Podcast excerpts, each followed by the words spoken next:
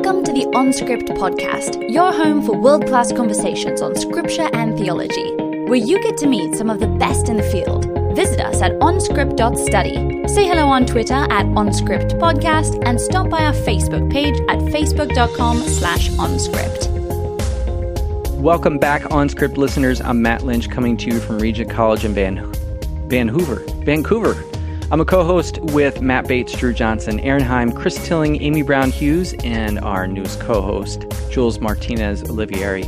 Thanks for tuning in. This is a slightly different kind of episode than I normally do, but it was a lot of fun. I interviewed my colleague Bruce Hindmarsh about his book on early evangelicalism. I think at this time when evangelicalism is undergoing a, a, necessary reckoning in many ways, it's also useful to look historically at this unique movement as it took shape in the late 1700s. So that's not to negate the concerns of the present, but also, uh, but it's to give us a different angle. So I think you'll really enjoy this episode. Thanks so much to Ed Hackey for producing the show, to Rebecca Terhune for all her work on media and marketing and uh, thanks to all of you who give regularly to OnScript. So I hope you enjoy the episode.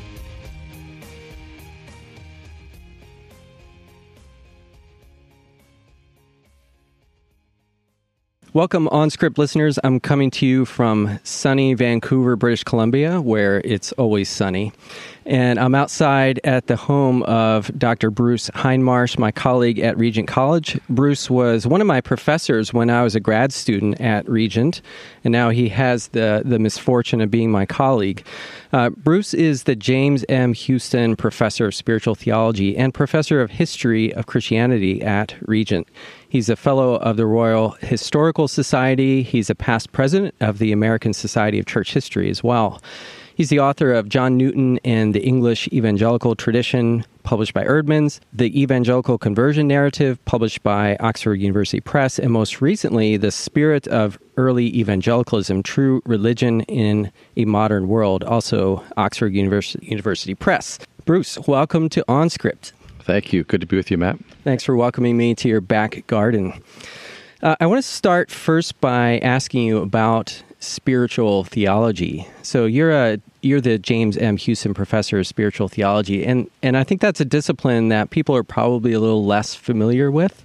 Um, so first of all, who's James Houston, and what is spiritual theology? Oh, that's great. Well, Jim Houston is first of all a very dear friend. He's of the generation of C.S. Lewis, and um, in fact, was a friend of uh, C.S. Lewis's at Oxford, and um, he is uh, Jim is a bit of a polymath. He's um, interdisciplinary. He uh, began his academic life as a geographer, really as a kind of intellectual historian, but also gathered. Um, young people and scholars um, every Sunday in their living room uh, to talk about the meaning of Christ and the significance of Christ for all of life, uh, what it means to think uh, intellectually about the meaning of Christ. And in a way, this prepared him for his uh, later vocation, almost like a second career. Where he came to Vancouver and started Regent College. So, um, so he's sort of the founding principal of Regent College, really with the desire that people have a kind of adult intellectual relationship to their faith and that uh, not wanting people to think at a kind of Sunday school level about their um, faith while thinking at a very sophisticated adult level about their profession. But then in around the 1970s, Jim. Um, he uh, he's been quite precocious intellectually in terms of different kinds of movements and what's happening in culture. But he moved from teaching environmental ethics and work on the Christian mind and so on um, to um, to beginning one of the first programs, well, I think the first program anywhere in any certainly any, any evangelical institution in spiritual theology. And it was about the time that Richard Foster wrote his book, uh, Celebration of Discipline. And it's the time actually that Bernie McGinn at University of Chicago Divinity School started publishing uh, the classics of Western spirituality, and it seemed like there was an interest in this. And Jim was widely read in uh, in French and aware of the interest in spirituality in France and among certain um, so-called Nouvelle theologians. And so, uh, but he was also just in touch with. Um, this was before people were necessarily talking about postmodernism, but he was aware of certain shifts in the culture and concerned that theology not be simply rational and he wanted uh, people to have a very personal relationship to uh, understanding of theology. And so um, he sometimes said spiritual theology was intended to be the Trojan horse within the Troy of systematic theology. He kind of wanted to release something that would be a more radically uh, personal approach to um, to thinking about our faith. And so spiritual theology stood for that. But it's not, the danger is with spiritual theology that we think um, these are different aspects of the mystery of Christ. With systematic theology, we want to think think about how our understanding of the mystery of Christ is coherent.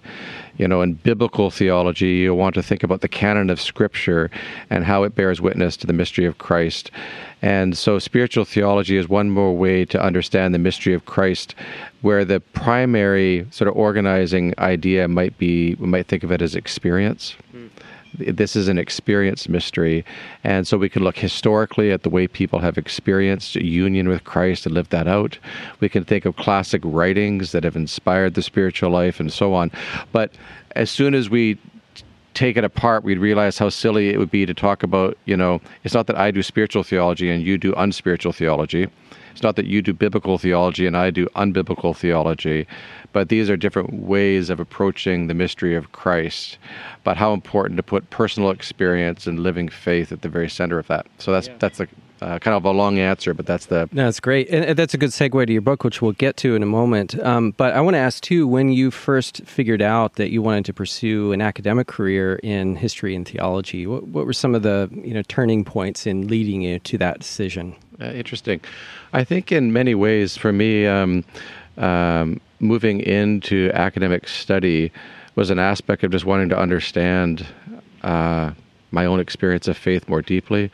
And as Carolyn and I, my wife and I, um, did our own graduate studies as students at Regent College, it really was. We, we literally came out to college with um, on the back of a napkin. We'd written out all our questions, and and we came here with our napkin. Do you still have the napkin? I, I did find it when we moved, oh, I, great. and yeah. uh, but then I've lost it again. Oh. So, um, but we just had questions about what it meant to follow Christ in the world. We had been involved in ministry, and we had questions about discipleship and what it means for people to come to Christ and then really live out their faith. Um, and and what ha- happened is I, I was asked to you know I was invited to go on faculty at a at a Bible college, and I was encouraged by um, some of my um, now my colleagues, but some of my professors at Regent who said, if you're going to do that, you should go on to study and you should go on to do a doctorate, which sounded to me like you should be an astronaut. It just wasn't sort of on my radar. Um, but there's a way that it very naturally flowed out of the vocation as a young person, kind of working in ministry, wanting to see people's lives changed by the gospel. This just became an aspect of that question and understanding that, um, as with our own study, that to think deeply about the mystery of Christ, this is an aspect of discipleship. People's lives are changed by the gospel. So I, you know, history. My, my study of history it just felt so eye opening. It like it was an introduction to culture. It was an introduction to where a lot of things that are influencing us in the present came from and um, so I started off into history, and I don't think I even, you know, um, it's like the person who didn't realize that they were writing prose. You know, uh, I didn't realize I was doing spiritual theology until other people sort of recognized that, and it just was a, a, a normal the kinds of things I was investigating as a historian in terms of experience, in terms of people's spiritual lives, that it's not just historical theology and it's not just a kind of devotionalism, but trying to understand this. Um, other people recognized before I did that this sort of. Um, that, that I was kind of working in the field. Yeah. And so it became natural when the opportunities um, uh, arose to um, to want to do more of that. Yeah. And, and, what sparked your interest in early evangelicalism? I mean, you were in an evangelical environment, so at that level it makes sense. But what you know, you've landed in a particular period as well in terms of your scholarly work, at least. I think. Um, the personal part of this would be, you know, I, I, I, did grow up sort of being born again and again and again in a sort of evangelical milieu and um, and it gave me my faith. It meant a great deal to me. It also raised questions, and um, and when we arrived at Regent College as students, um, it hadn't been too long before that two important books had come out.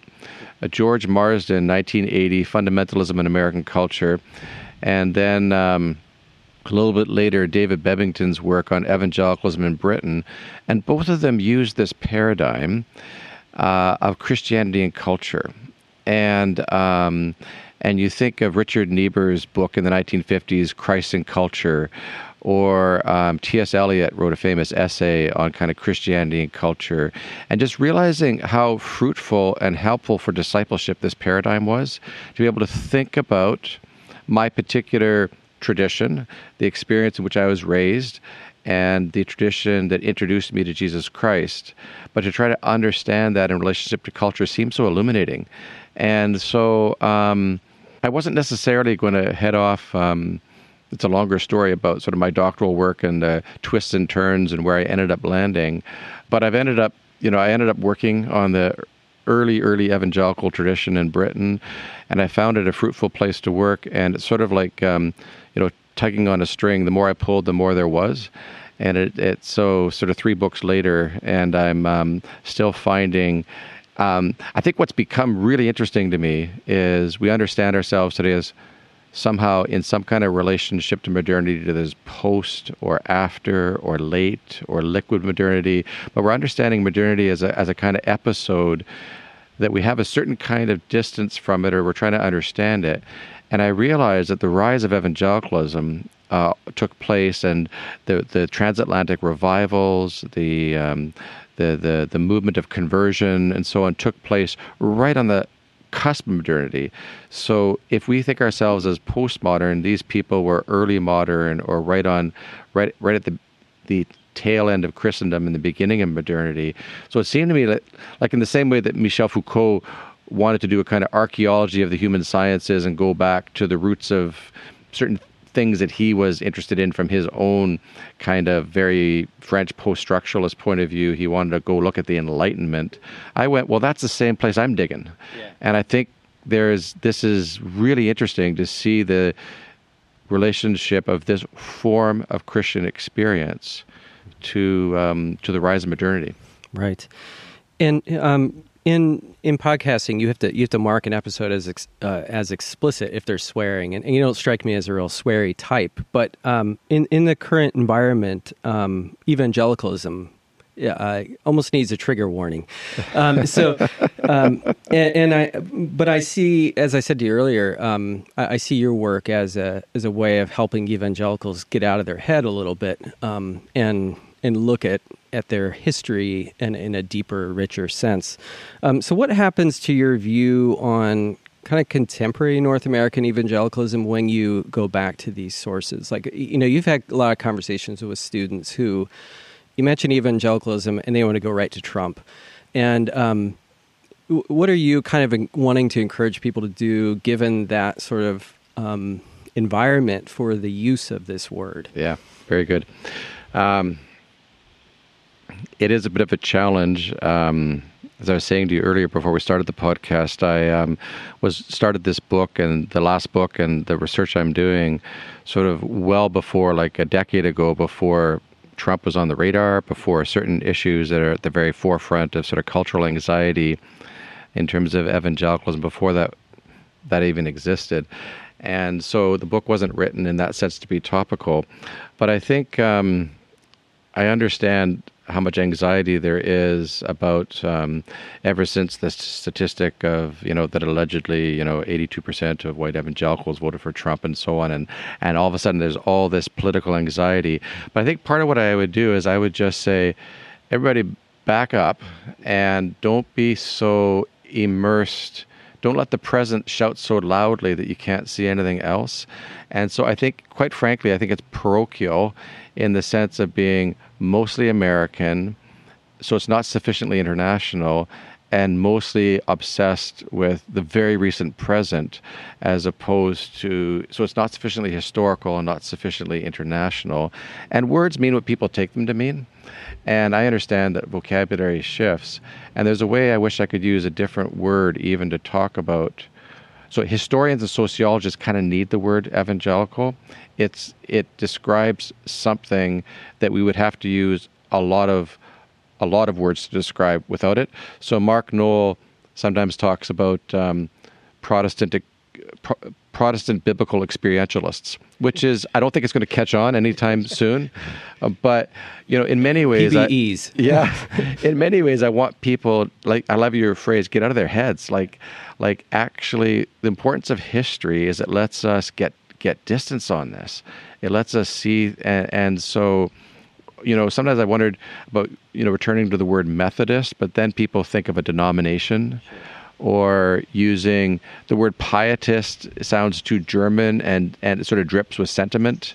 And there are other words we could use, but it remains that there was a really significant phenomenon in the in the sort of cross Atlantic, sort of on a European British axis and on a on a British Anglo American axis. There's a really important thing that emerged in about the first third, middle third of the 18th century that has endured, you know, across uh, sort of, you know, five continents, three centuries.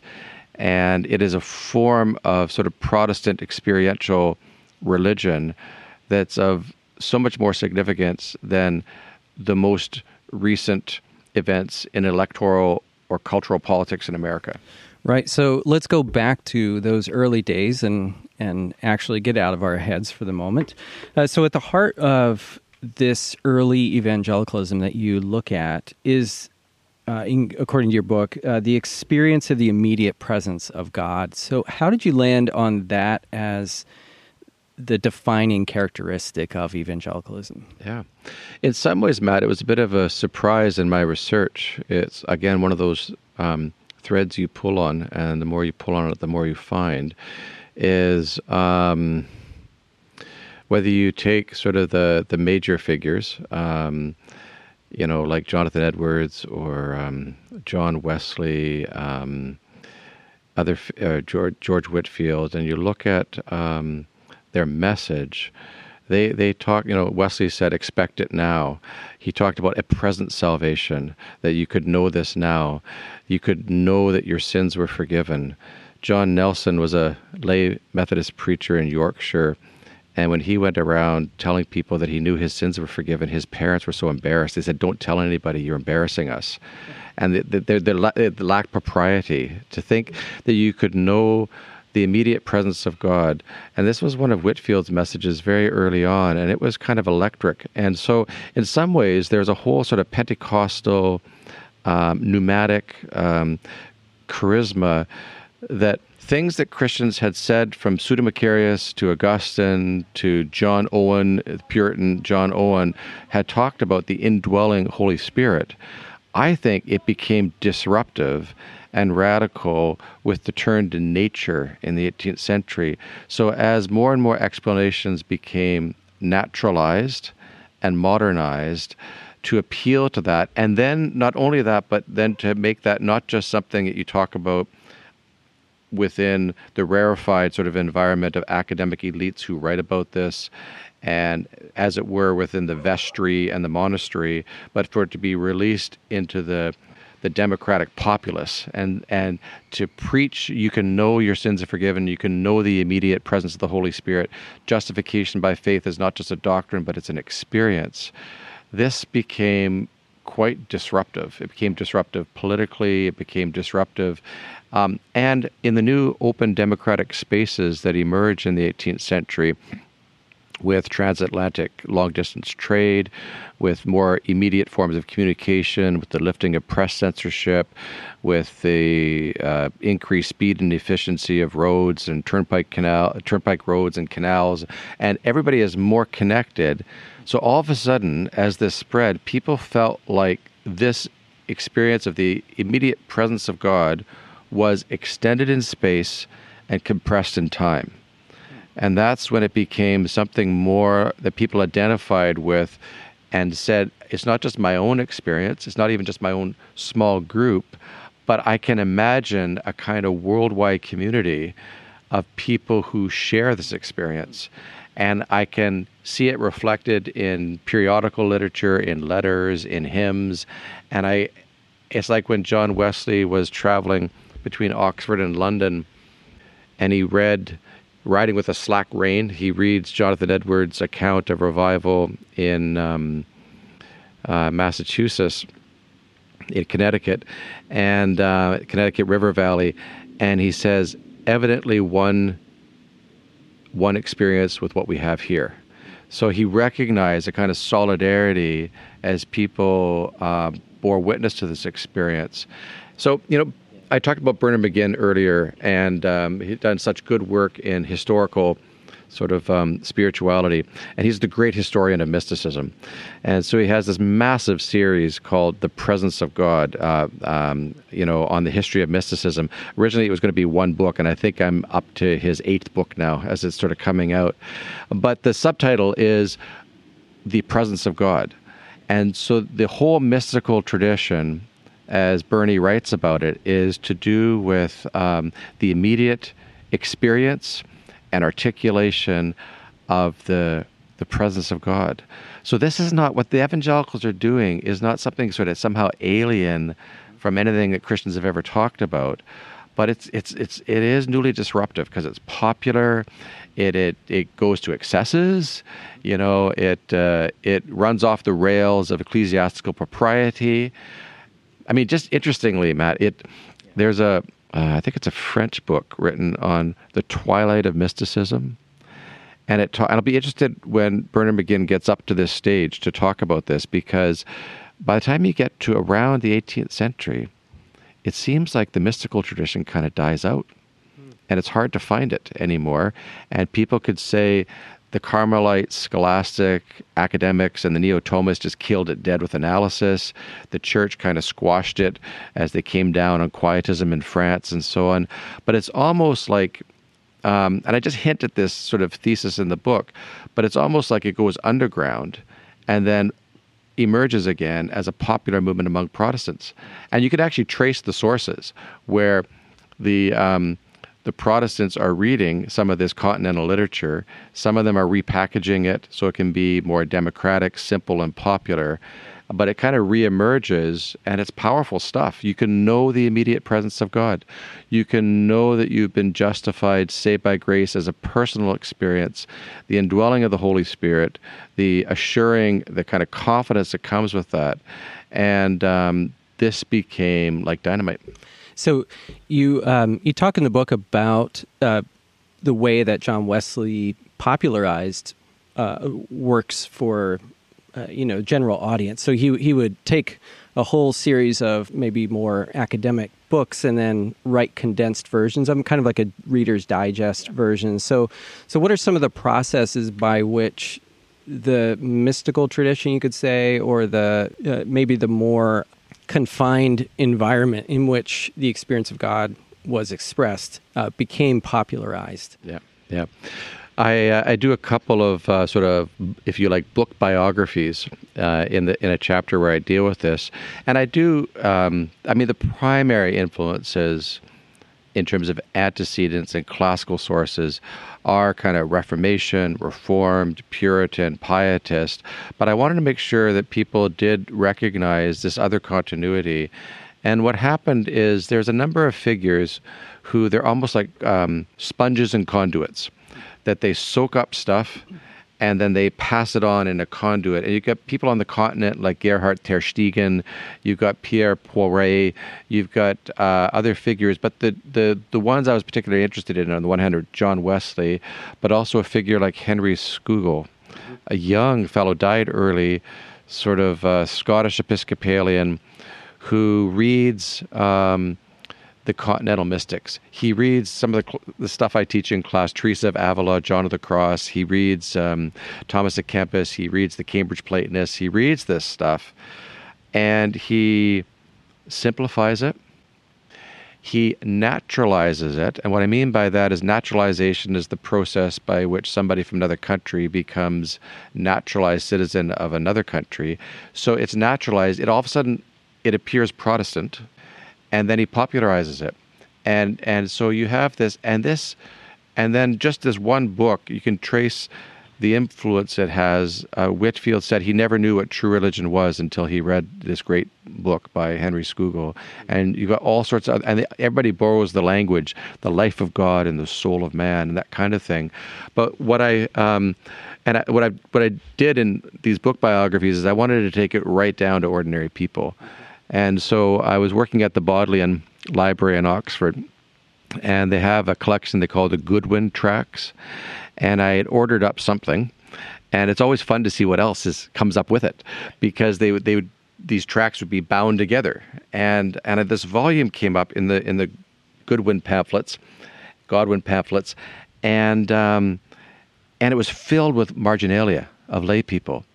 And it was not just the particular Methodist tract that I was looking at, but also Wesley's abridgment of Scougal and also um, something on the rules of the Methodist Society, something on the means of grace, and so on. But all the way through, you could read the marginalia, the hymns that are written out, and um, and I found these names like John Lancaster. To make a long story short, I was able to trace who this John Lancaster was and find him and find sort of a family tree and find the connections. And you've got lay people in the Manchester area in the in, in the north of England who are reading Scougal, absorbing it secondhand Augustine on Christian doctrine, Thomas à Kempis, Teresa Avila. They're reading it, they're annotating it while they sing you know, and can it be that I should gain? Well, they so it's it's being directly received and feeding their souls, and then they're passing it on as they teach Sunday school, and you can see this with a number of texts. So there there are direct lines of transmission that mediate this. Let's just call it. Uh, the word mysticism gets confusing. Let's just call it the experiential tradition, that you can know the indwelling of the Holy Spirit. You can have a, a personally meaningful relationship with Christ uh, that's transforming and empowering. And um, so, um, so I'm very convinced that that tradition, by a, a kind of aquifer, um, reaches and is part of what stimulates this whole movement. Now, uh, in addition to the um, dissemination of classical sources, uh, you also talk about the importance of diary keeping. And uh, some of our listeners might not be familiar with uh, the the diaries that were kept by Puritans and then Methodists. Um, could you just describe these diaries and why they were so significant? Yeah, oh, that's great. I um, the diaries are really interesting, and I mean, as a historian, it is great fun to read dead people's mail and to, um, you know, things you you wonder did they ever know that somebody else would later read this? And they're quite pers- personal. It, oh, they? very personal. And uh, so right now, the uh, project that um, that I'm working on right now is a critical edition of the manuscript diaries of George Whitefield. And so I delved into some of these diaries because um, there's a great historian, I miss him, he's passed away now, Reg Ward, who talked about the reformers produced treatises and maybe catechisms, the evangelicals produced archives they were sort of interested in the present work of the Spirit and they were recording it as it was happening. And so if you think a journal is diurnal, it is what's happening day by day, it's what's happening now. And so recording this in the diaries, which will pass over into testimonies and conversion narratives, and it will break through the early modern reticence about modesty and propriety. Should I speak about myself? But if I have to speak about what God has done for my soul, then I will speak and I will bear witness. And that becomes one of the main genres along with hymn singing. But these diaries, there's just uh, huge collections of personalia. Um, the Moravians uh, were great diary keepers and they had a whole diary culture that produced then the Lebenslauf, the Laufe, the um, um, everybody produced their own kind of course of life, their own account of their spiritual experience. Um, but the early diaries that I worked on in, in, in this last book and that I'm now um, doing a critical edition uh, are fascinating because you can see the transition from something that is, if you like, pre evangelical to the emergence of this experience of the Holy Spirit and this joy in the Holy Spirit. So I make a case study of uh, the early George Whitefield when he was about the age of my youngest son when I was working on this. So I'm thinking about you know my own kids and thinking about Whitefield as an Oxford student. And um, they recorded and this started with Wesley and Benjamin Ingham, and there's a dozen or more young men at Oxford that kept these diaries. They call it Oxford Methodism because it's before the evangelical revival when they were methodical, recording what they were doing every hour of the day. And they would say, you know, like six, so there'd be a column for the hour, and then there'd be a bunch of just abbreviations, and it would say like R, I rose, and then um, it would be uh, self-examination, uh, sentence prayers, psalms, private prayer, public prayer. Uh, I always like Wesley had a NB, which meant necessary business. Um, but you but you get them recording every hour of the day what they're doing, what they're reading, and what you see is you can see it's like it's like logs or, or kindling being laid on the fire. You can see the influence of the Puritan, nonconformist, biblical tradition. People like um, like uh, Matthew Henry, not the controversial tradition, but the experiential tradition. Richard Baxter, you can see that's like kindling for the fire, being laid to the fire. Then you see them reading August Hermann Francke and Johann Arndt. You can see the pietists as one more log on the fire, and then and then you see the Anglican. Uh, ascetical tradition, Jeremy Taylor. You can see all this reading and this concern, but then you can also see this stuff gets pretty exhausting after a while. Yeah. This kind of fastidiousness. It's almost like OCD. And you can see they reach a breaking point where each one of them come to each one of them, like Benjamin Ingham, Wesley, Whitefield, where they need there's a sense I need Christ to do for me what I cannot do for myself. And I need something more than just early modern self management. In fact, um, a project I'm thinking about working on. I've been uh, talking to Carolyn about a new book project that would be uh, religion in the quantitative enlightenment. Mm. And in the same period that they're keeping these diaries, there's um, middle third of the 18th century. There's a huge rise in the publication of popular double entry bookkeeping manuals. And it's the same interest in tabular display and quanti and but I think what happened is on the one hand it encouraged discipline you know, a rule of life, discipline, but it also got to the point where I think it, it provoked the need for the empowering presence of the Holy Spirit and for the joy of the Holy Spirit that there there needs to be a fire in the fireplace, and uh, it's fine to erect these. Um, in a sense, channels for the water to flow in, but we need the water of the Holy Spirit to flow, and that's and what's interesting is that Whitefield's diaries, um, what has survived is just some fragments from 1735 and then one notebook from 1736. But they are before and after his conversion. And Matt, you can actually see even in the handwriting the difference. The first one, it is crabbed and um, the, the, handwriting itself is tormented. It's kind of squashed into place. It's things are written in the margin. He is troubled. He's unwell. I love in one corner of the manuscript, he writes, I felt the diabetes coming on, you know? and um, so, of course, as it makes do. you, as you do, it makes you wonder what goes on, but it makes you realize that at his conversion, when he felt an uncommon clamminess in his mouth, and after he had been overdoing it with fasting and the physical stuff, he, a lot was going on for him. But in the first diary, you can just see how all of this is leading to a breaking point. And in the second diary, what you see coming on more and more is this sense of the Holy Spirit.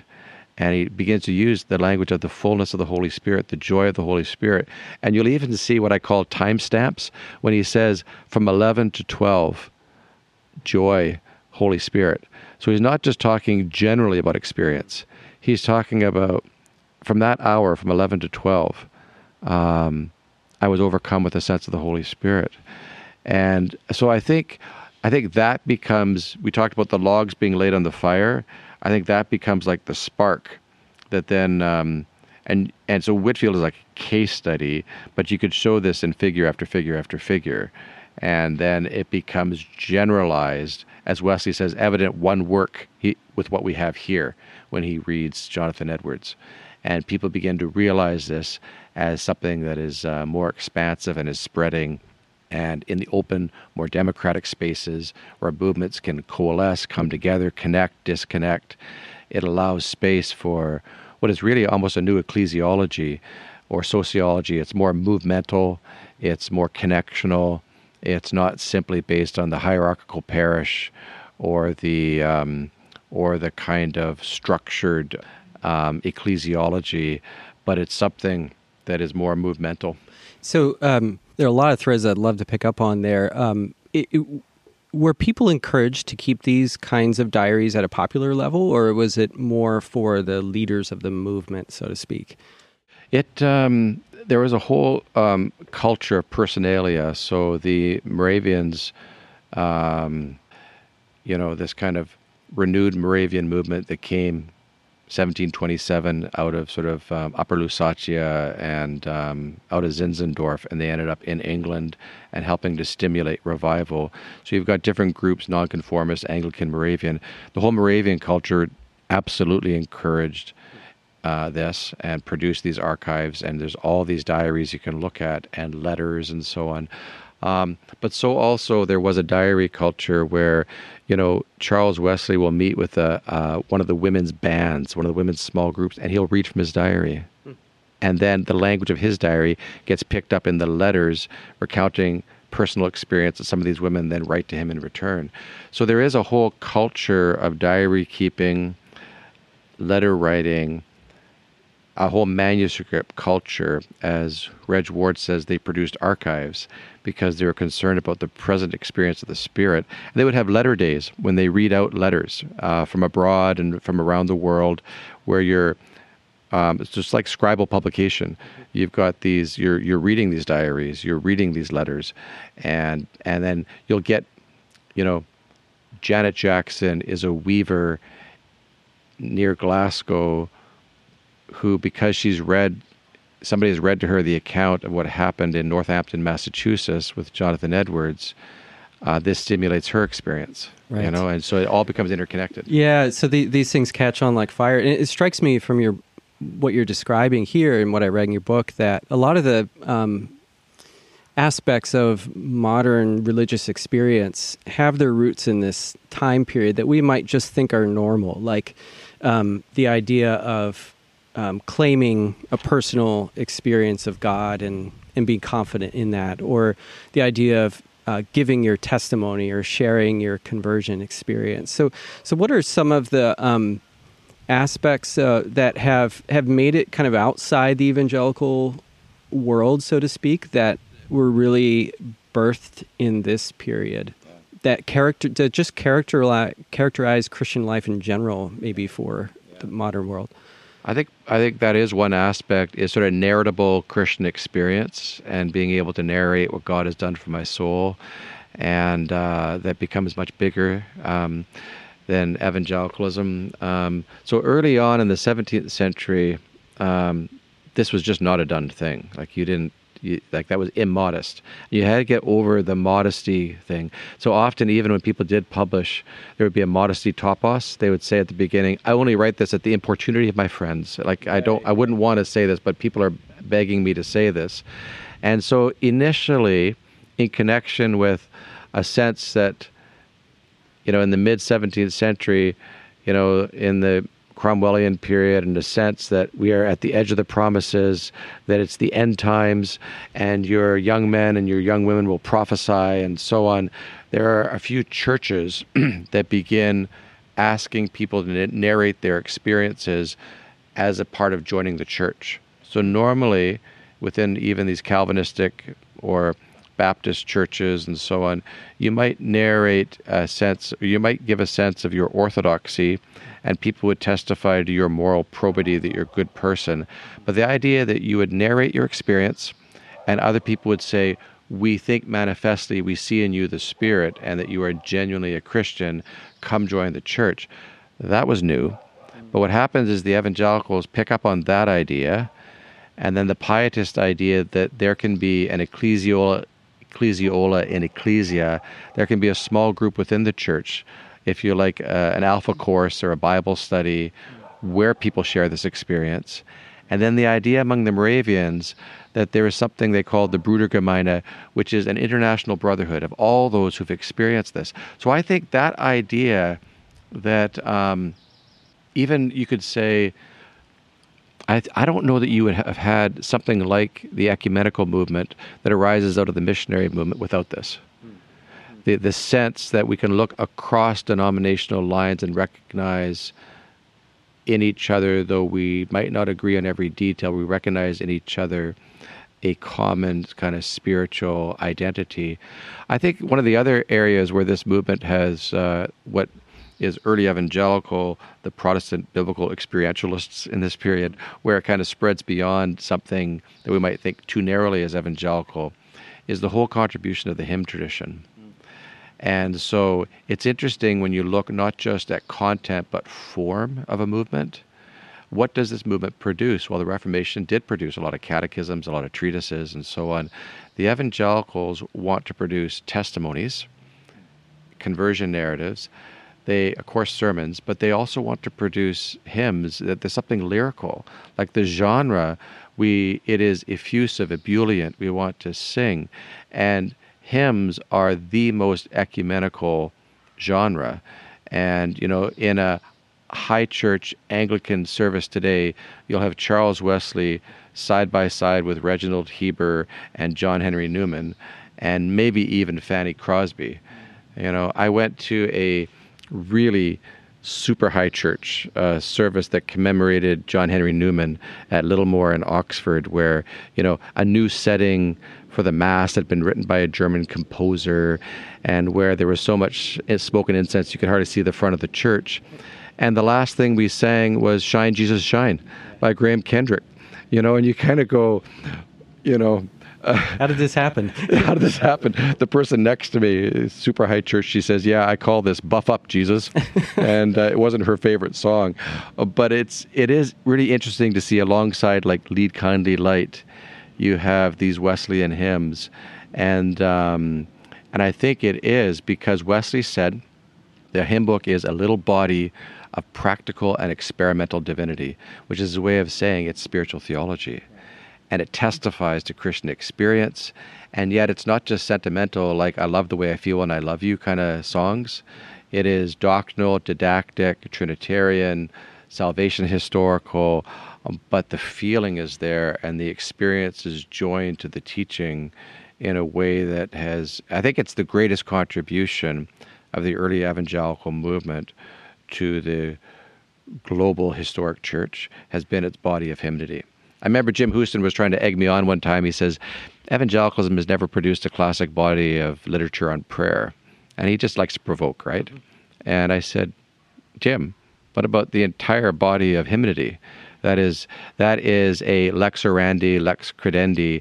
It is as we pray, so we believe, and it's an embodied in via kind of theology. Yeah, right? and, and, one that's very um, bold in its claims about the experience of God, um, and also um, broad based in terms of what it's engaging. So, one of your points in the book is that um, evangelicals were not shy about expressing, giving kind of a doxological response to the the works of God in in creation and through science. Um, so, so what are some of the ways that these early evangelicals were engaging the modern world um, with regard to scientific discovery. Great, great, thank you.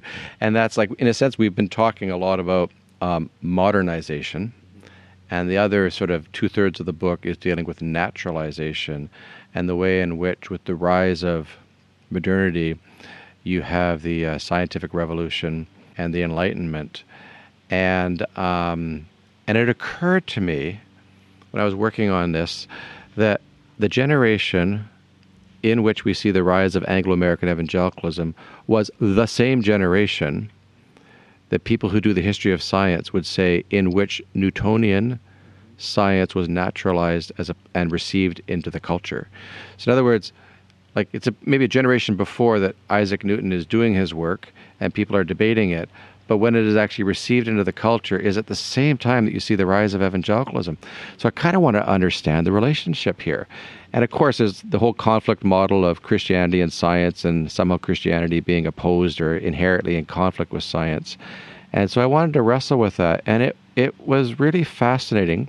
I have a couple chapters where I look at the ways in which um, evangelicals responded to to this shift.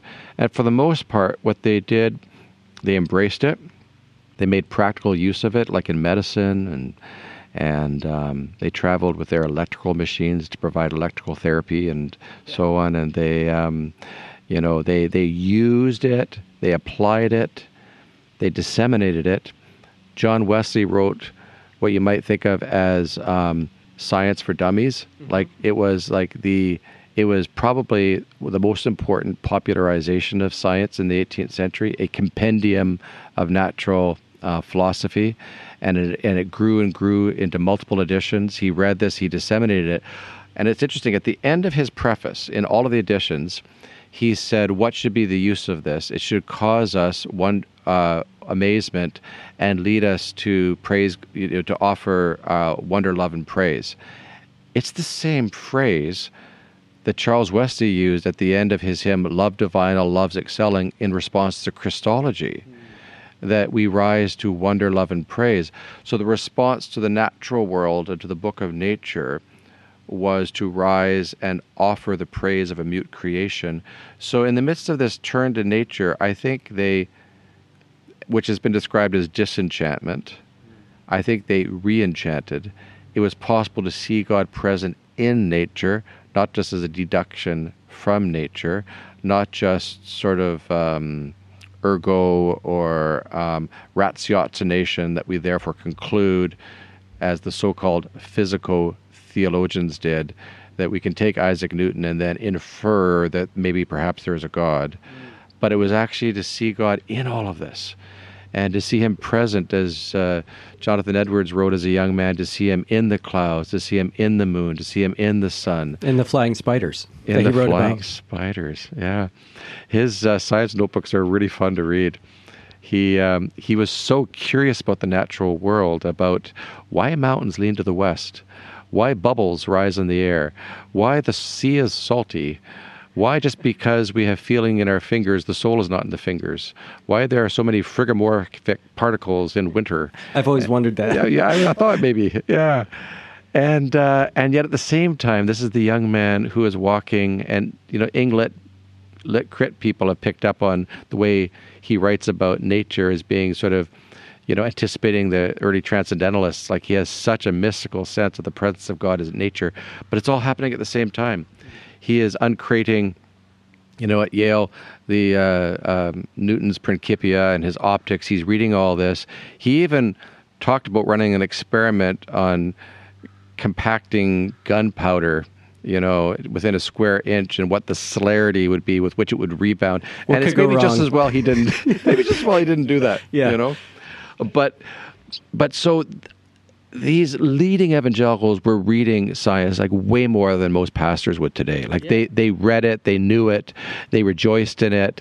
Uh, astronomy was huge, so they they were fascinated with astronomy, but in no way did they then disengage and say there is a natural world that is sufficient to explain things, and there is a second world that is completely divorced, compartmentalized, and out there somewhere and so they pushed back against that. Yeah, and it struck me that this was happening at all levels of society. So you talk about Phillis Wheatley, yeah. uh, who is a, a, slave woman who uh, gains her freedom, but she writes this poem in which she uh, waxes eloquent about the sun, but then talks about its precise distance from the Earth, or at least what they thought was its distance from the Earth, 80 million miles or something yeah, like that. Yeah. So, um, you know that that this was a, it was a seamless tapestry of of engaging the the book of nature and yeah and phillis wheatley is amazing uh, how she acquired her knowledge of classical literature and astronomy but it does say that far from metropolitan center of power and prestige and so on and influence that as a african american slave liberated slave that she that she knew the correct astronomical unit, the distance from Earth to the Sun, that had been calculated based on an earlier experiment. Like it was the first international science project to calculate the transit of Venus and to get a more accurate calculation of the Earth-Sun distance. And she knew this stuff, even and she got it correct when Augustus Toplady, who wrote. Um, you know, a Calvinist uh, Anglican figure who wrote Rock of Ages, Cleft, you know, for me. Um, he wrote a whole thing on natural history, and he got it wrong. But she got it right, you know. Uh, yeah. Just amazing. He, he, but what's a decimal point between friends? Yeah, yeah, yeah, precise. And and you you even had a beautiful picture in the book, uh, uh, pastel painting or drawing by John Russell of the moon, where he would he would spend six hours a day for like two decades studying the moon with his telescope, staying up to two, three in the morning as his side job. He had a day job as well. I mean, it's an extraordinary world. Yeah, I uh, John Russell was a lot of fun to. That was another diary. Um, he was the foremost pastelist of his generation, working in pastels. He wrote the standard book on drawing with crayons, which would be pastels, and he made his living sort of uh, making, you know, painting portraits of the great and uh, mighty. Um, um, but his, as you say, his side gig, when he was fascinated, he just called the moon this beautiful object, and he would get home and take his Dollond reflector telescope in his backyard. Evidently, in London, there was not the same light pollution as today and he would look up and study the moon for six hours, and he would use a micrometer to calculate exact, precise mathematical distances, features, and he made these studies of the moon over the course of a couple decades and produced. And what's fascinating to me is we divide today the arts and the sciences, but there's still a union of art, science, and devotion for Russell. That what he produced was um, the most accurate drawings of the moon that have ever they been done. They look like a photograph. Well, you walk in. I, I, walked into the Museum of the History of Science in Oxford, right beside the Sheldonian Theatre. You walk in, and then turn right down the grand staircase, and you look at the wall, five foot by five foot. What is that photograph from NASA doing on the wall? Yeah. And you go up to it, and it's one of Russell's um, amazing uh, pictures. So I went into the museum and pulled out his notebooks and you can just go through and see all his studies. And sometimes what you see is like these mathematical, geometric uh, calculations of, um, you know, Mare Imbrium uh, on the moon. Like he's really detailed. But then you also see, see these elements of art. And there's an interesting letter where he talked about an artist understands the relationship between light and shadow, and there are certain things you can see in the sun when it's oblique as opposed to when it's when the sun is sort of head on the moon, when the moon is in an oblique relationship to the sun, and it helps you determine what are sort of oceans and lands, as they call it, and seas and lands on the moon.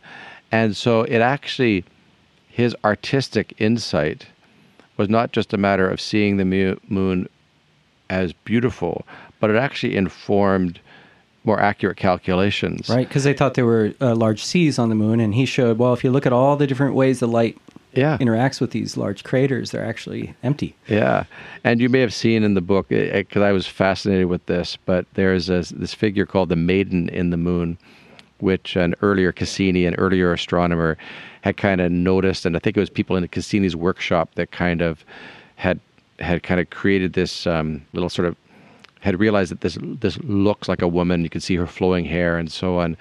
And um, and Russell does the most exquisite uh, drawing of this that is accurate, if you like, scientifically, but the figure of the woman in the moon merges into an angel. Mm. And for me, this is a little cameo of the union of art, science, and devotion all held together, right? And he produced these uh, selenographia, these working models with a, a kind of handle that would show all the librations of the moon, these kind of three dimensional model. He produced planispheres, like the stuff he did as a complete amateur. Um, amateur in the sense of amour, doing this for love, um, is um, is astonishing, and it certainly puts the lie to dividing somehow um, science and religion, or dividing or seeing them as just inherently and always in conflict. I mean, anybody who's done just even a little bit of work recognizes this is not the case. Um, and so there's a whole number of figures at a popular level, at a high, sort of more intellectual level. They're embracing the science, they're making use of the science, they're re-enchanting the universe that had seemingly been drained. Because the previous metaph- like there is a significant metaphysical shift.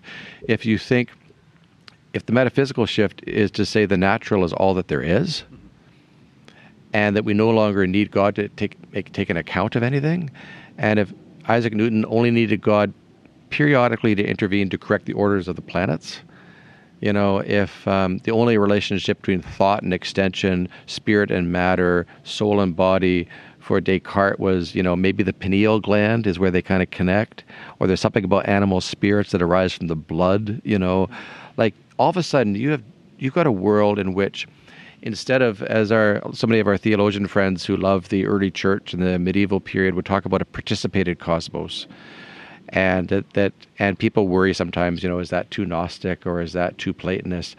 But it was a sacramental vision of the world in which god is present in the world.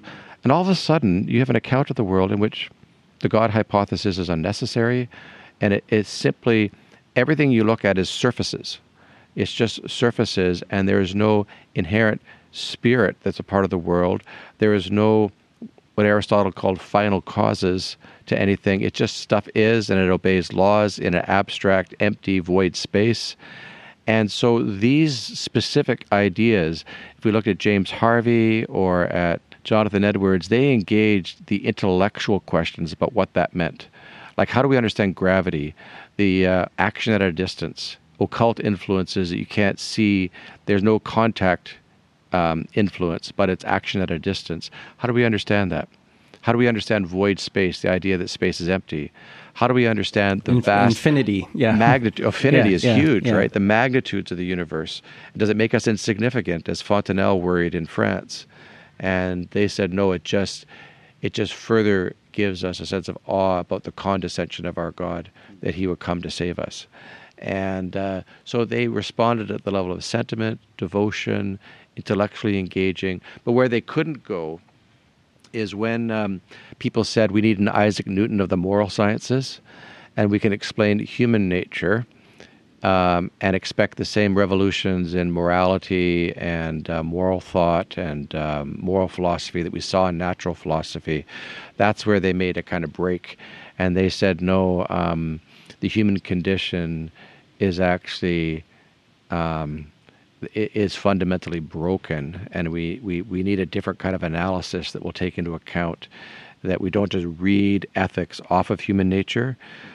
And that was, in a sense, the moral philosophy project in the 18th century, in sort of uh, moral sense philosophy and so on, was to try to see if we could. So there's a famous line in, um, is it Grotius? I'm trying to remember now, in which he said, trying to analyze political and moral behavior and saying this would be true even if God didn't exist, which of course he says it would be impious to say. But the idea is can we actually give a whole account of the human world without the God hypothesis? And that was much more troubling to the evangelicals. And they, so where they embraced science, they largely distanced themselves from those ideas and said, we need, we need God to reveal God, we need God to give us an account of human nature, and we need God to do for us what we cannot do for ourselves, because human nature is, there's a fundamental cupidity and bentness of human desires for which we need help. And didn't mean they, they had no account of natural morality. Somebody like Jonathan Edwards and others, they and John Wesley had an account of natural morality, but they just said it's just not enough. Right. Um, we're running short on time, but I I just want to get your response to uh, quote in your book. There's a a couple chapters on law as well. We haven't even really touched on that. So you say that in a way, evangelical spirituality was as much about law as it was about anything else. How so? What do you what do you mean by that? One of the central arguments um, internal to evangelicalism, and if you look at what people are willing to fight about, it, it kind of tells you what they care about. So uh, one of our colleagues, Don Lewis, talks about um, iconoclasm in the 17th century. He says iconoclasts care. They care, and that they care about that image of God, idolatry. Well, evangelicals worried about how I relate to God's law. And so God's law diagnoses my sinful condition And uh, God's law, as Calvin says, the third use of the law is a guide and a spur. It shows me what holiness and the image of God looks like. And but they had all sorts of debates about this. What I tried to do in the book is show this is not just a scholastic debate about, as it were, 17th century scholastic Calvinism and what you believe about predestination, antinomianism, whether you can save yourself.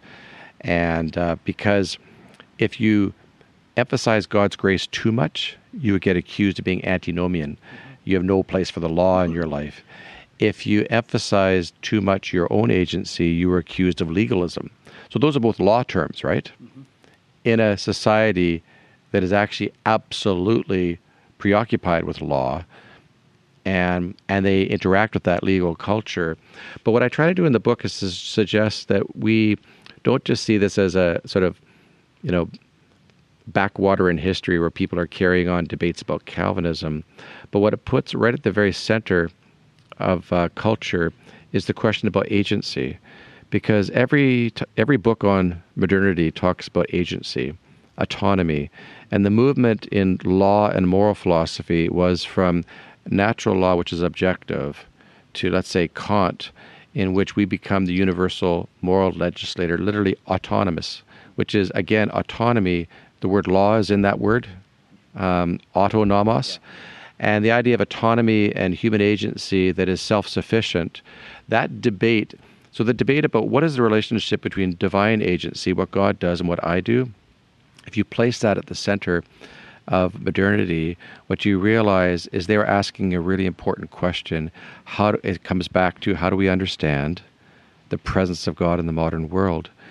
How do we understand the efficacious gracious presence of God in the modern world, that He saves people, that He interacts with us and our own will, that we are not just in control. Uh, modernity is a lot about control. I've been just writing for myself about the pandemic. And uh, I was just writing this morning a paragraph about how, um, in addition to a fear of mortality, I think what really shook people last March was it was like modernity was shaken to its foundations because our sense of control over nature, one definition of modernity is faith in systems. And will the financial system collapse? Will supply chains collapse? Will the welfare system be collapse? Will it be able to support people in unemployment? Will the science collapse? Will it be able to save us? Will the medical system collapse? And there was anxiety about, I think, tremendous anxiety that maybe modern life is more fragile than we realized. And so if you add into that sort of faith in modernity, that sense of control that we feel like we have over our lives, that we realize is actually more fragile than we think. And then you realize that the early evangelicals were asking, how do we understand not just God's presence, but God's agency in this world? That we not only do we act, but God acts. That actually becomes a hugely important question, and it could be framed classically in the relationship of the mystical and the ascetical in um, the relationship between the aesthetic and the ethical, in the relationship, as you would say in New Testament, between the indicative and the imperative, uh, between what is and what ought to be, that these actually become not just arcane debates, but they become questions that are fundamental to the human condition in all ages and fundamental to the question of modernity. And Bruce, what is it that you hope evangelicals will recover and retrieve at this particular moment? In 30 seconds, right? Yeah. yeah.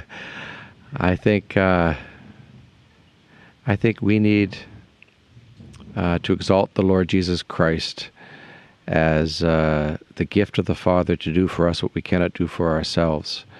And I think to recover that sense of God's presence, that God can be known in the modern world, God can be experienced, and God saves and to have faith in that, that, that to renew our sense of confidence in the gospel, and that we have a saving God who wants to indwell his dwelling to be with women and men, and uh, to be our God and us to be his people, and that God is not inhibited from doing that, despite um, the fact that the nations rage and um, ideology rages, that we can recover our confidence in the gospel and a God who saves. Well, Bruce, thank you so much for taking the time to do this.